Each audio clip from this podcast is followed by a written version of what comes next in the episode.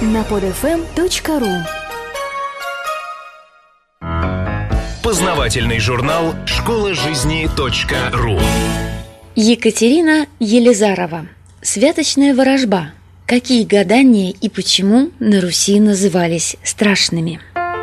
Школа жизни .ру Любопытные факты каждый день.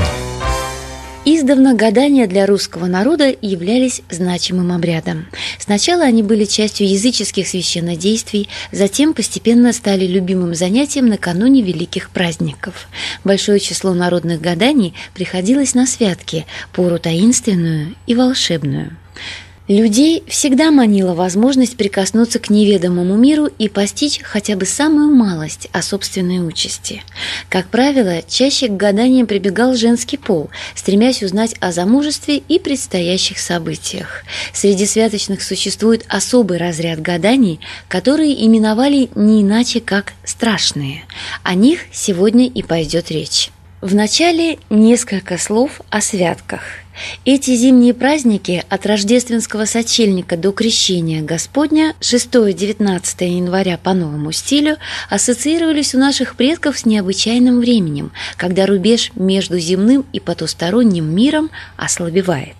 Считалось, что после наступления Рождества распахиваются особые врата, и заскучавшая нечистая сила появляется на земле, свободно разгуливая среди людей и способна бесчинствовать до самого крещения. Сильно злит нечисть и то, что в начале года день начинает прибавляться. Как говорится, солнце на лето, а значит, не за горами и всеобщее весеннее возрождение. Особенно опасность читалась вторая неделя святок, так называемые «страшные вечера». Именно в эту нехорошую пору, когда потусторонний мир совсем рядом с нами, и совершаются страшные гадания. Только в этих видах гаданий человек входит в непосредственный контакт с темными силами, которые непременно покажут всю правду. Страшные гадания совершали исключительно в ночные часы, после полуночи и обязательно в нежилом помещении, в бане, заброшенной избе, сарае, авине, новостройке, на перекрестке дорог, под воротами, а то и вовсе на кладбище. Ведь именно в таких не всегда освященных местах, где нет иконы креста, обитают злые духи, которые при обращении к ним не заставляют себя долго ждать. К тому же перед гаданием снимались с себя нательные кресты и пояса, а иногда даже читали специальные заговоры, в которых просили Бога отступиться от человека и звали черта. Самым страшным гаданием считалось гадание с зеркалами. Известно, что само зеркало в народе воспринималось как оккультный предмет, ведущий в потусторонний мир. Из этого зеркального коридора, освещенного по краям свечами, и должен был явиться суженый. Говорили, что внезапное потускнение зеркала предвещает его появление. Долгожданный суженый может войти к гадающей, заговорить с ней, даже достать какой-либо предмет. Девушке важно быть предельно внимательной и вовремя сказать «чур сего места», чтобы призрак исчез, не причинив вреда. То же самое относится к гаданию, когда девушка приглашает суженого на ужин. Не случайно иногда даже брали с собой петуха, чтобы его своевременный крик прогонял нечистую силу. Знающие люди уверяли, что во всех этих гаданиях приходит не сам суженый, а черт, принимающий его облик. Поэтому во избежание беды запрещалось приносить на гадание колющие и режущие предметы. Не случайно и восклицание «чур сего места» и «чур меня». Чур – это имя одного из языческих богов, который охранял человека от нечистой силы и единственный имел над ней особую власть. И зачураться означало попросить помощи у чура – Конечно же, холодит сердце сама мистическая атмосфера, которую следовало создать при гадании. Полночь, серебристый свет луны, молчание, одиночество, горящие свечи, отбрасывающие причудливые тени. Гадать следовало в тайне, с серьезностью и аккуратностью.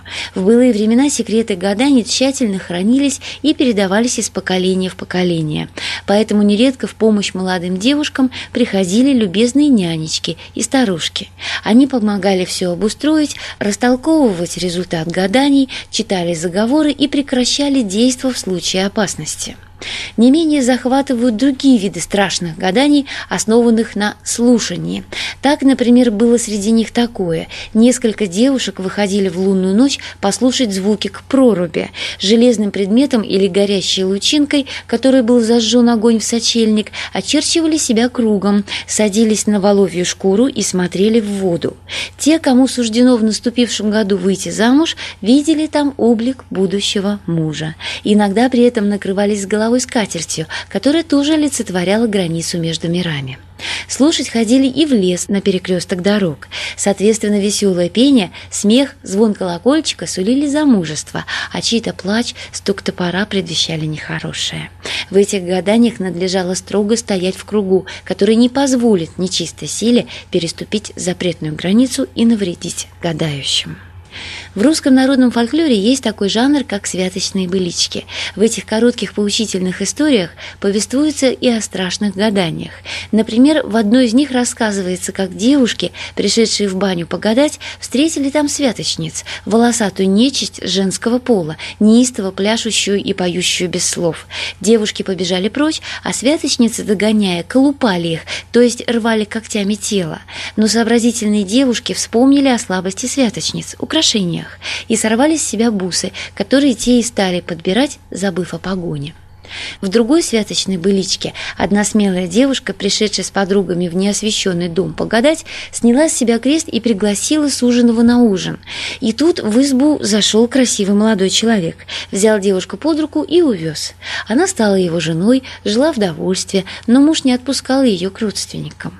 И вот девушка заболела и попросила мужа привести к ней ее крестную. Вскоре та приехала и первым делом надела на крестницу нательный крестик. В то же мгновение молодой человек вместе с богатым домом исчезли, а женщины оказались в пустынном ночном поле. Но все же святки – время чудес, и кроме бесов на земле обитают еще и добрые духи. Старинная святочная быличка гласит, что ангелы звали маминым голосом сестер девушек, которые ушли на игрище. Когда те пошли домой, изба, где проводились игрища, провалилась под землю. Дома они узнали, что мама их не звала, и поняли, что спасли их заботливые ангелы-хранители. Надо сказать, отваживались на страшные гадания только единицы. Церковь до сих пор считает эти гадания большим грехом, возбраняя любые попытки заглянуть в будущее. Это неудивительно, ведь страшные гадания мощнее всех остальных по силе эмоционального воздействия. Впечатлительные натуры после таких щекочущих нервы попыток заглянуть в будущее нередко заболевали. Да и стоит ли вообще торопить время? «Бойся, не бойся, а от участи своей не уйдешь», — говорит русская поговорка. А напоследок предлагаю вам замечательное стихотворение Афанасия Фета, так точно описывающее страшное гадание. Зеркало в зеркало с трепетным лепетом я при свечах навела. В два ряда свет и таинственным трепетом чудно горят зеркала. Страшно припомнить душой рабелую, там за спиной нет огня. Тяжкое что-то над шеей белую плавает, давит меня. Ну, как уставит гробами дубовыми весь этот ряд между свеч, ну, как лохматый с глазами свинцовыми выглянет вдруг из-за плеч. Ленты до радуги ярче и жарче дня, дух захватило в груди, суженый, золото, серебро, чур меня, чур меня, сгинь, пропади. С праздниками вас и счастливого вам будущего! Школа жизни .ру Автор статьи «Святочная ворожба. Какие гадания и почему на Руси назывались страшными» Екатерина Елизарова. Текст читала Илона Тунка-Грошева. Скачать другие выпуски этого подкаста и оставить комментарии вы можете на podfm.ru. podfm.ru